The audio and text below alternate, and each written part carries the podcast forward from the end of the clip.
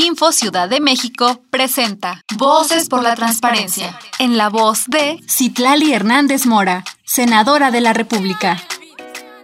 La Comisión de Anticorrupción, Participación Ciudadana y Transparencia busca sobre todo fortalecer y abonar al marco normativo que garantice el acceso a la información de las y los ciudadanos. Esto es fundamental porque necesitamos garantizar que la participación ciudadana forme parte de este proceso, que exija la rendición de cuentas, que conozca cómo solicitar datos que son de interés público y que fomente sobre todo el combate y la prevención a la corrupción en un país como el nuestro, donde lamentablemente a veces el servicio público se convierte en espacios para los negocios o en espacios para la corrupción.